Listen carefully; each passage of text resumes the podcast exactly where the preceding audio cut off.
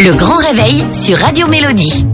Salut Kevin, comment ça va? Je vois que tu es en pleine forme ce matin. On va faire une petite soupe. Alors, soupe de poireaux, pommes de terre avec une crème au lard.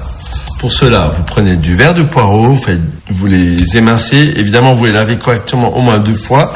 Vous les faites tuer au beurre. Mettez des pommes de terre. Vous mouillez à l'eau à hauteur. Vous faites cuire trente-cinq minutes.